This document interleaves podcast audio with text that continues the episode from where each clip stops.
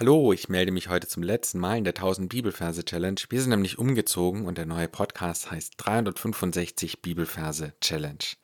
Dort findest du neue Folgen und ich freue mich, wenn wir uns da wieder hören.